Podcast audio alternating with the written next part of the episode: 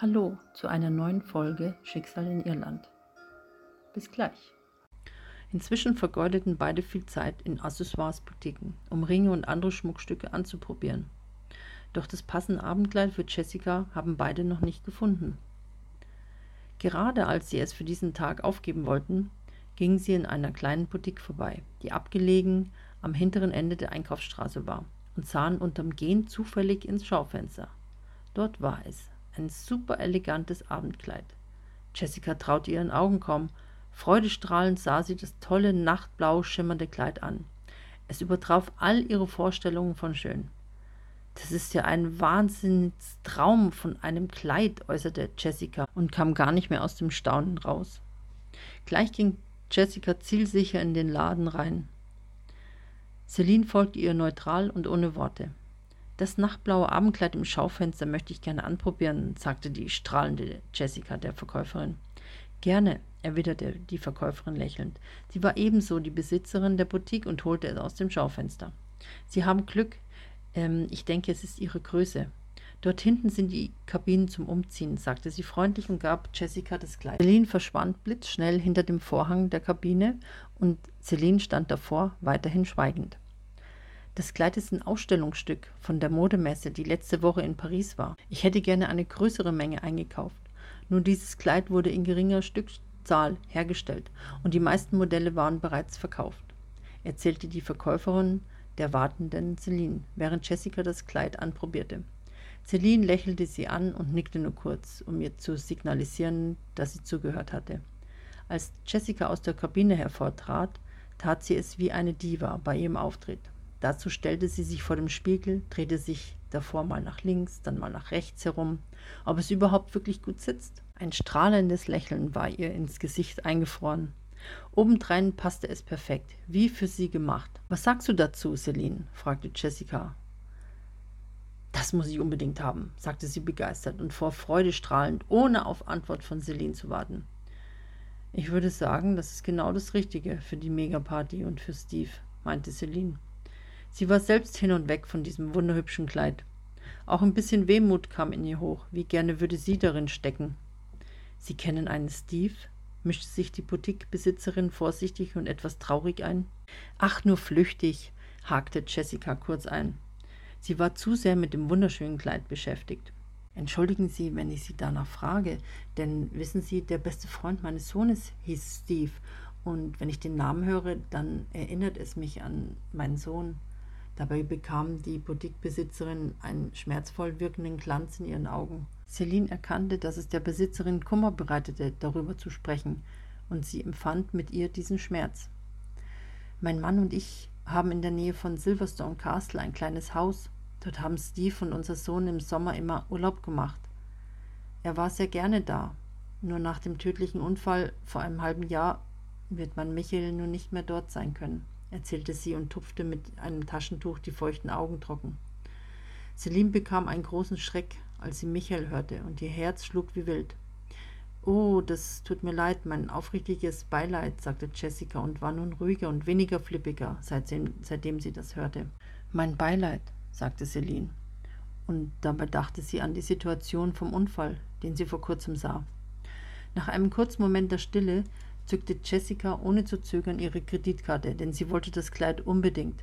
Der stolze Preis von 380 Euro ließ sie zwar etwas schlucken, doch war es das mit Sicherheit wert, dachte sich Jessica. Falls Sie noch ein Abendkleid brauchen, ich bekomme Ende nächster Woche wieder eine Lieferung. Da werden genauso schöne Abendkleider dabei sein, erwähnte die Besitzerin noch zum Schluss. Celine nickte ihr nur mit einem Lächeln zu und beide traten aus dem Geschäft. Jessica natürlich überglücklich und Celine war mal wieder mehr in Gedanken geraten, als sie von dem Unfall hörte. Nach kurzem Weg schmerzten mittlerweile beiden die Füße. Jessica zog sich generell, zumindest meistens, Stöckelschuhe mit hohen Absätzen an.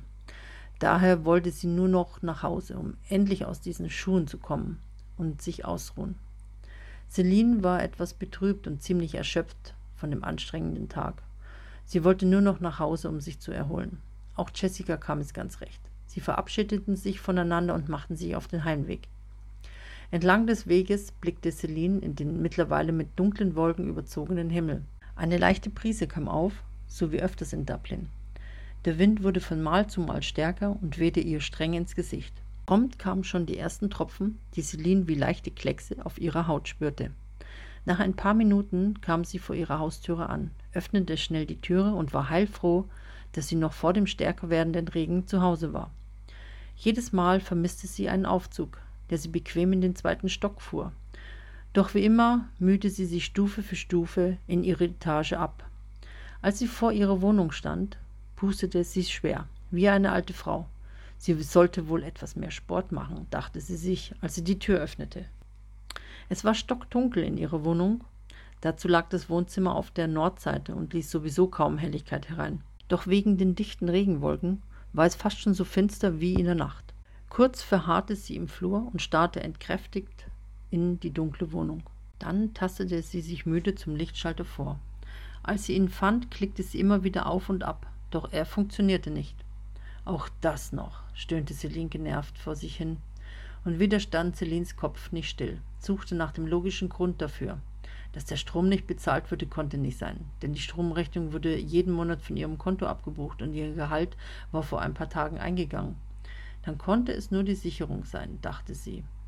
Im schmalen, hohen Schrank im Flur zog sie wieder einmal die Schublade auf und tapste wie blind nach einer Taschenlampe. Als sie eine fand, leuchtete sie auf den Sicherungskasten im hinteren Eck des Flurs. Sie sah hinein und erkannte, dass nur der Knopf der Sicherung herausgesprungen war. Doch warum dies passierte, wollte Celine schon nicht mehr wissen. Sie würde bestimmt durchdrehen. Daher drückte sie nur den Knopf in die Sicherung und schloss dann die Tür des Sicherungskasten. Das Licht ging an. Erleichtert darüber drehte sie sich um und ließ augenblicklich einen lauten Schrei los. Oh Mann, hast du mich jetzt erschreckt. Wie kommst du denn hier rein? sagte sie schnell, von dem kleinen Schock erholt. Denn es war Michael, der vor ihr stand.